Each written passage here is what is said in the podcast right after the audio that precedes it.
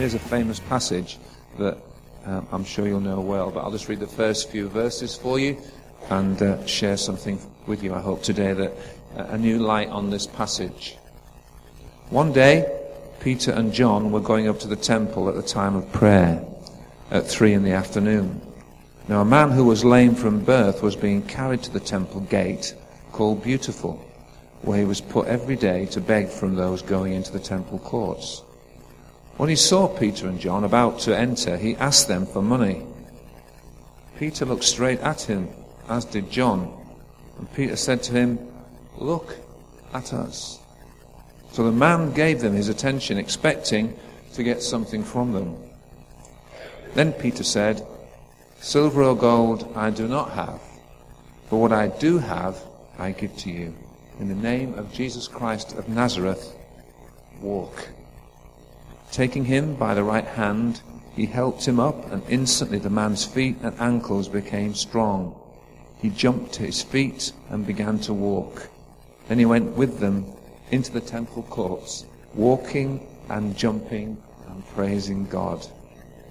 When all the people saw him walking and jumping and praising God, they recognized him as the same man who used to sit begging at the temple gate called Beautiful.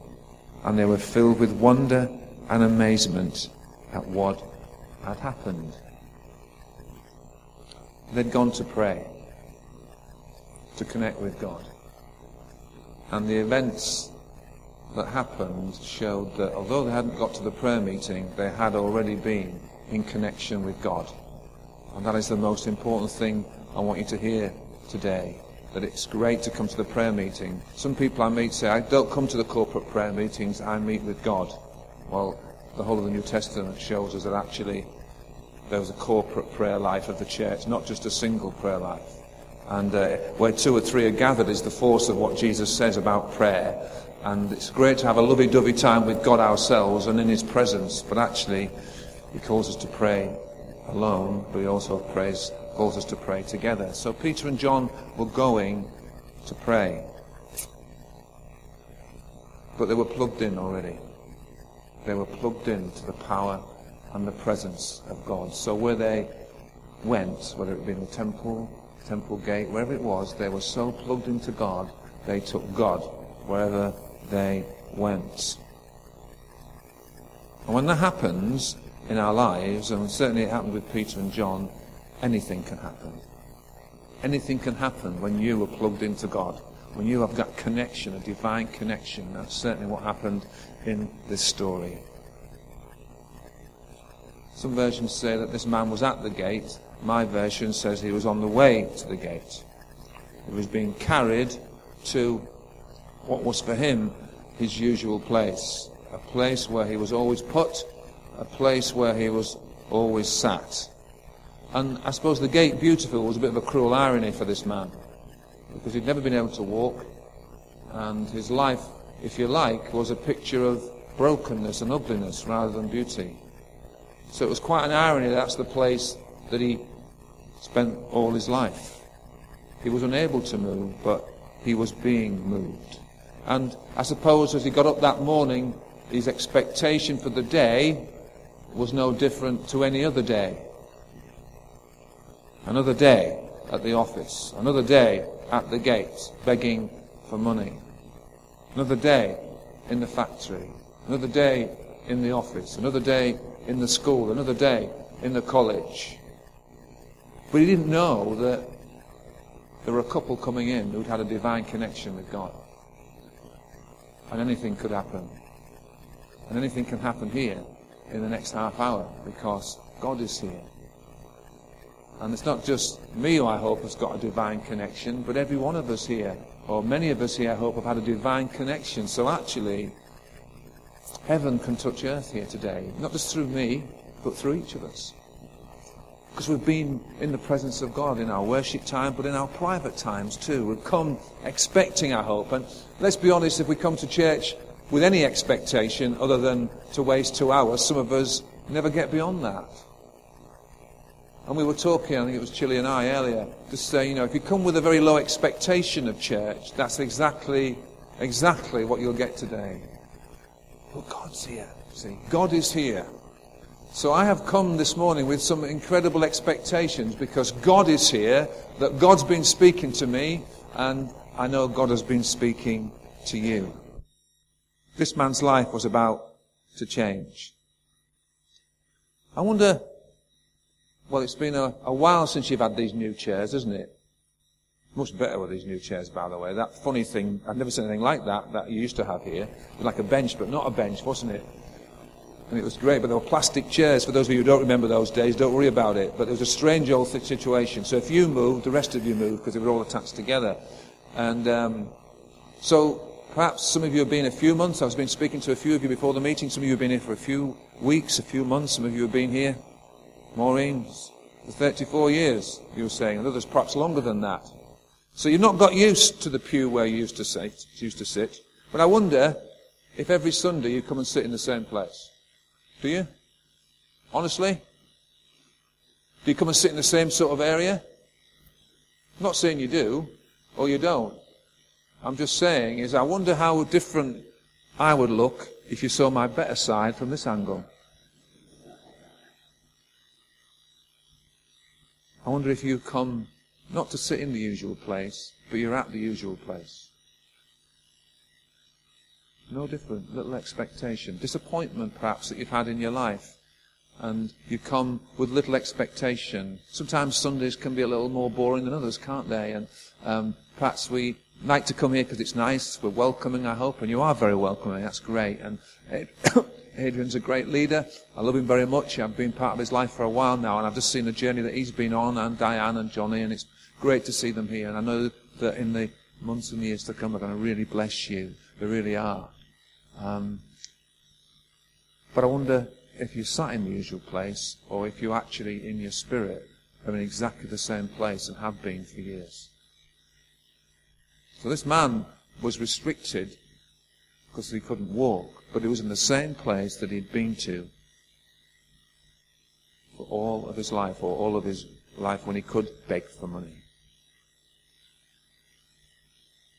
But this man and this other man came who'd had a divine connection that morning, that period of their life, that three years of their lives with Jesus.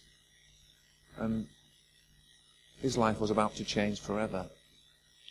And I have to say that I really believe today, and God's put this word on my heart, that we should pray for the crippled in body.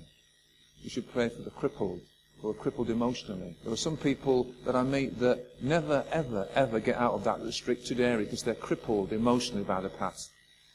Broken spirits, things that have happened to me, and they are just as unmovable as this man was at the gate beautiful. And we come to church and we talk about and we sing some beautiful songs like we did today and we, we long. And, and if only God knew my ugliness in the midst of this beauty, beauty in this church. And I just believe God wants to move us on this morning. And we want to pray for people at the end. Um, physically, I was told that last week someone was healed. Chili, I want you to come forward later on and, and pray for people. All right, that's important that you, you understand that God's got an anointing on this man to pray for the sick. Heal broken bodies. And it's not because any of us here have got this power in ourselves, but we have got a power in ourselves from God. You know, we've had a divine connection. And when we've got a divine connection, all restriction has to go in Jesus' name, as we'll hear in a few moments' time. So he asked Peter and John for money. And had he got what he wanted, you've heard this before, I'm sure, his life would never have changed. His life would have been exactly the same. Same old, same old, same old. Sometimes our, our restrictions cause us to pray restricted prayers, don't they? To want, you know, you, you shared, David, at the beginning about asking and asking and keeping on asking. Sometimes we lose sight of the fact that we've got the God of the impossible on our case. That all things are possible to those of us who will believe. Anyway, this man didn't get what he wanted. Um, but the man's hopes are raised because Peter says, Look at us. And the man who was crippled saw that his need was for money to feed himself rather than legs to be able to work in order to feed himself. And often we go to God for the day, and there's nothing wrong in going for, give us this day our daily bread. But there's something beyond that. Some of us are restricted in our thinking that way, and God wants to take us beyond that place of restriction into freedom and liberty, and I believe He will do that today. But the man's hopes are raised. And that place that many of us have or have had, that mindset of a God who wants to meet our need today is a good one. Manna for today. But God wants us to give us freedom, not just for today, but for tomorrow and forever. Okay. I just need to pray, I think, at the end of our time for people who need a job. You need a job.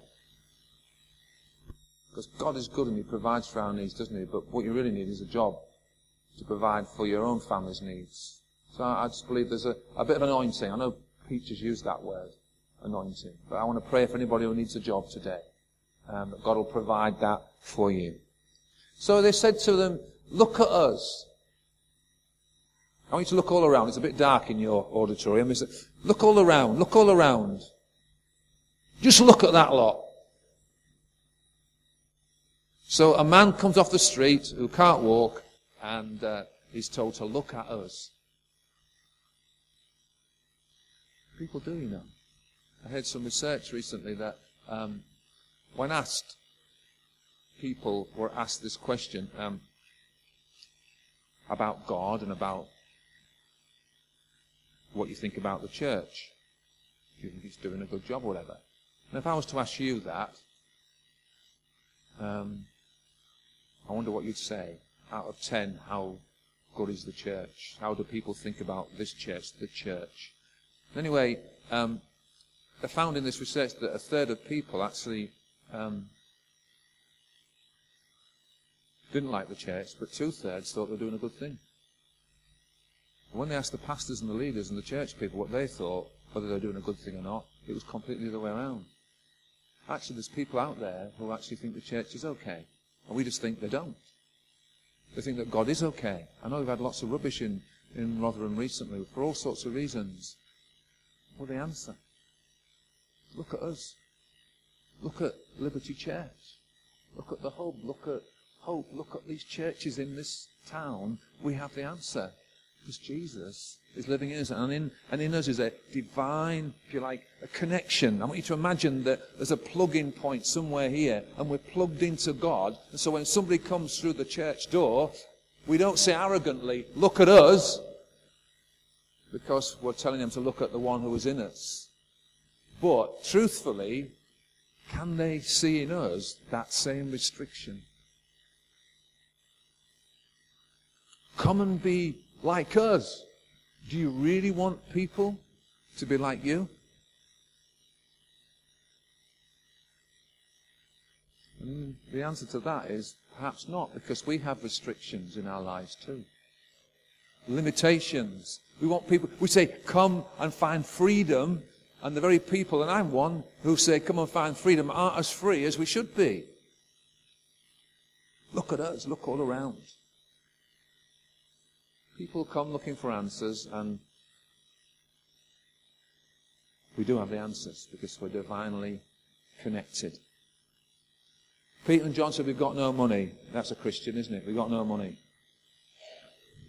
That's what you want, but we do have what you need to be able to walk again.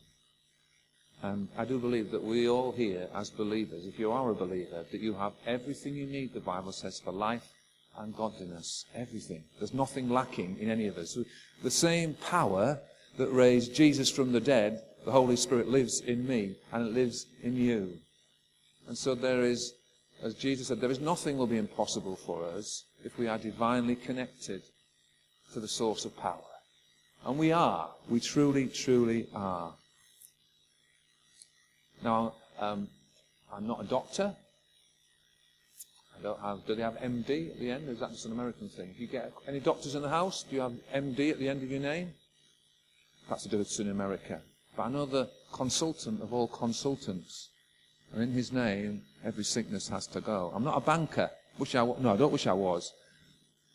Bankers are, are as liked as, as preachers, evangelical preachers, or they're even worse these days.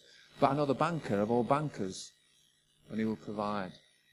I know the judge of all judges, and he will forgive. Another name that is above every name.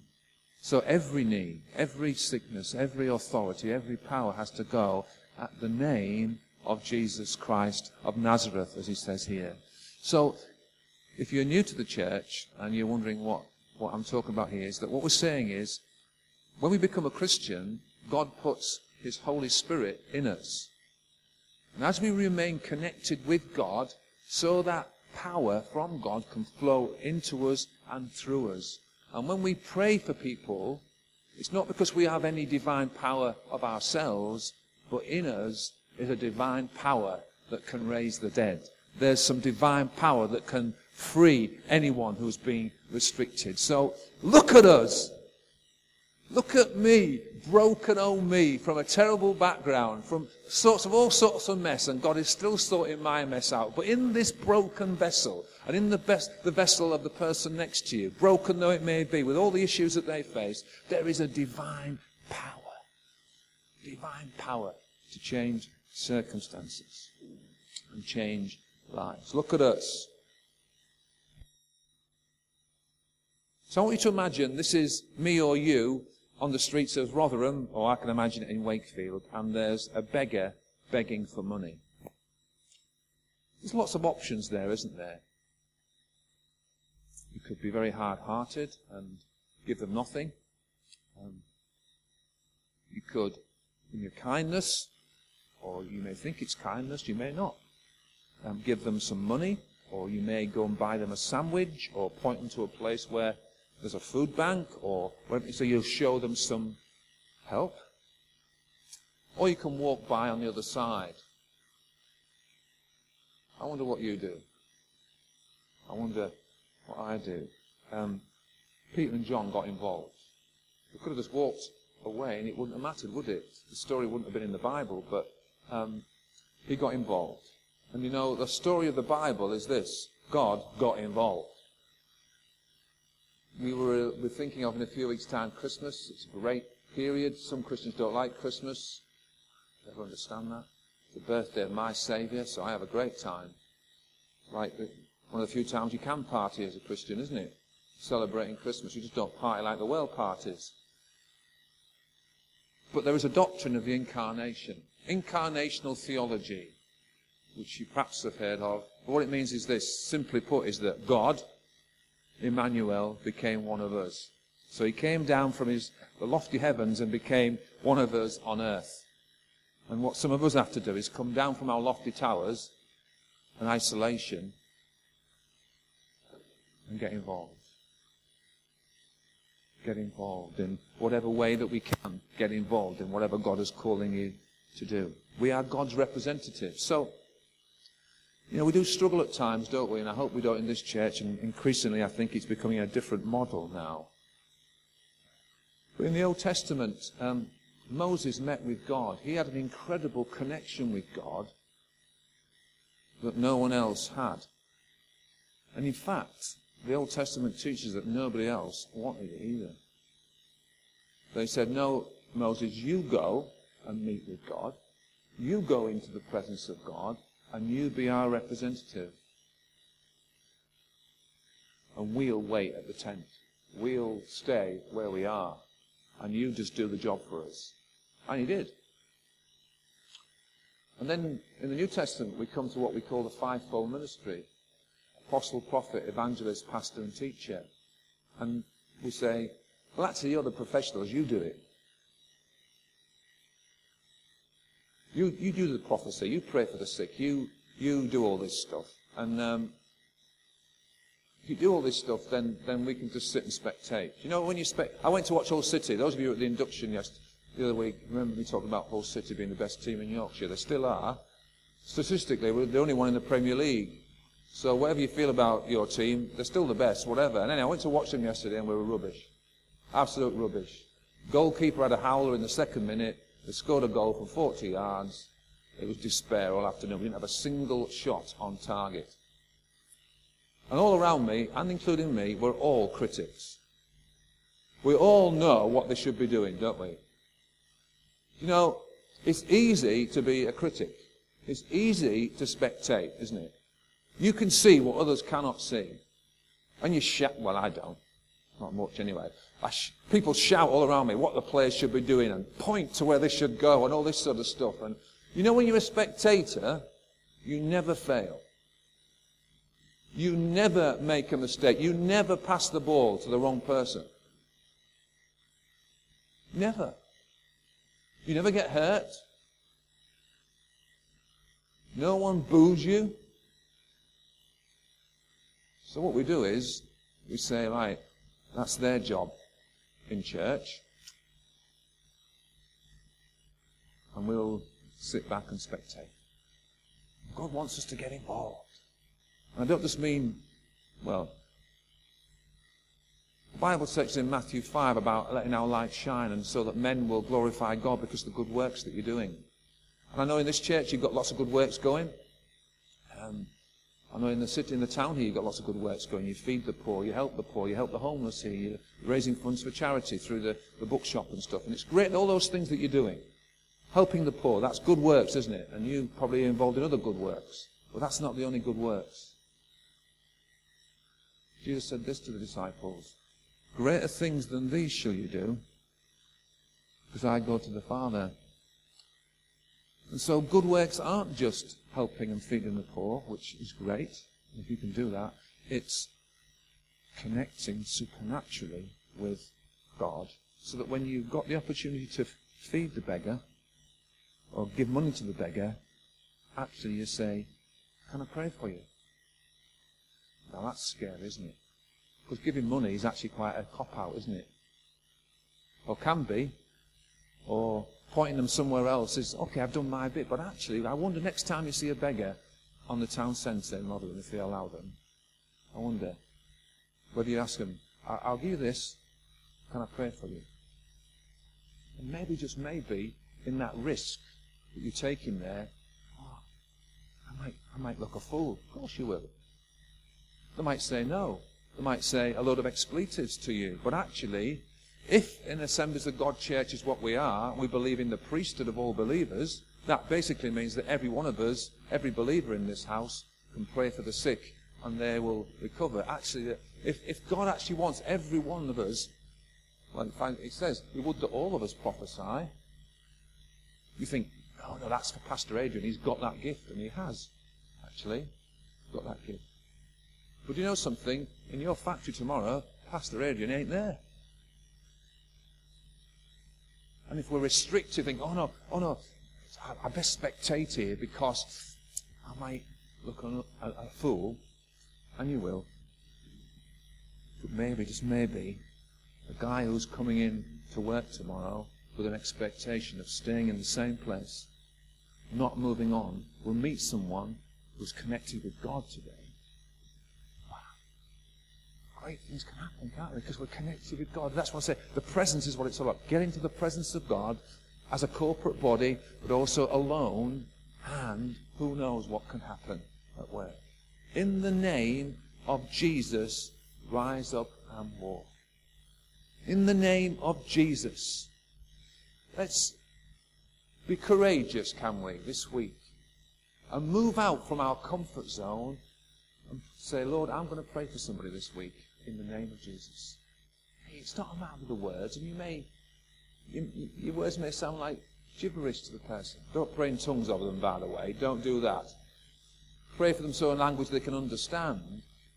But pray. Maybe that's the target to give yourself this week. I'm going to pray. I'm going to prophesy. I'm going to speak into someone's life today. Now, I asked the sound, the, the sound guys to turn the lights out and the lights. Now, it's not as dark as it could be, and our eyes will get adjusted to it, but it's pretty dark, and in these last few days, and in your town, you've had a lot of dark days. Some people don't like the darkness, but this is what the Bible says about Jesus. He came to destroy all the works of darkness and the evil one. And actually, we shouldn't be afraid of the dark. All we need to do is turn the lights on. So you do. Turn the light on, go in there and turn the light on. That's simple as that. Go and be incarnational in your theology. Be a theologian this week. Tell Pastor Adrian, I've become a theologian this week, Pastor Adrian. I've become an incarnational representation of Jesus in my factory, in my work, in my school. That's what it's all about, isn't it? Get involved. You know, you, you, the spectator doesn't get dirty, does he? Or she? Um, used to be a player, used to play for Hull City. Some of you won't know this name, but his name was Raich Carter. And he was a great player. He played for England in the 1940s and 50s. And they used to say about him, you never knew that he'd played the game because he never, ever, ever, ever had any mud on him. He was just such a great, great, great player. Well, there aren't many like that about. And there aren't any Christians either. Let's get a bit dirty. All right, and let's find that release. So to close then. This man was never the same again. And because someone had connected with God, this man was healed. And in Jesus' name be healed. And I know time is going, so we want to pray. In Jesus' name for healing, physically. I want to pray for Jesus' name, in Jesus' name that emotional limitations and prisons, if you like, will be lifted. And actually, more than all that, that actually that restriction that we've put on ourselves, that it's not for me that, that's for pastor or for Chile, he's got a gift or others have got a gift. Actually, there's a divine connection. It's for you. For you. Yeah, if I bring them to church, somebody might pray for them. No, no, no, no, no. Have the courage to do that, will you? And do you know what happened? That guy who used to sit at the same place every day of his life has been changed. He is jumping and leaping and praising God. Because two men, full of the Holy Spirit and in connection with God, and had been in his presence, obviously with Jesus for three years, were there. Just so happened that they were there when he was coming to the gate. And it just so happens that someone is going to be waiting for you today or tomorrow or a word from God, or a prayer for healing, or whatever it may be, something supernatural, or some food and supernatural. Both together. Everyone, says here, was filled with awe. What a testimony that would be, that in your place of work, everyone would be filled with awe and wonder. If you've got a liver disease or a liver problem, when you come forward and pray, we want to pray for you at the end of our time together. If you want to move on from where you are, I don't know if this is a church that does come forward. If you don't, then make it a different day. Maybe you've never ever been forward for prayer. I've met elders who have never been forward for prayer. Now, elders, if you come forward, I don't know if you've ever been forward for prayer, okay? You just come forward. Because what, what, what, it's not to make me feel better, honestly. Because nobody comes forward, it's not the end of the world. I've delivered what I felt God wanted me to do, but maybe you need to move from the place where you normally are. And in walking forward for prayer, to receive something from God, actually what you're saying is, Lord, I'm moving from my place of limitation. Use me. Lord, may I be able to say, look at me to my friends because I follow Jesus, like Paul said. So Paul's going to sing a song which is called Deeper, going deeper with God. And just sing that quietly, Paul, if you would, just nice and quietly and gently. And as he sings that, I want to invite you to come forward for prayer. Step up.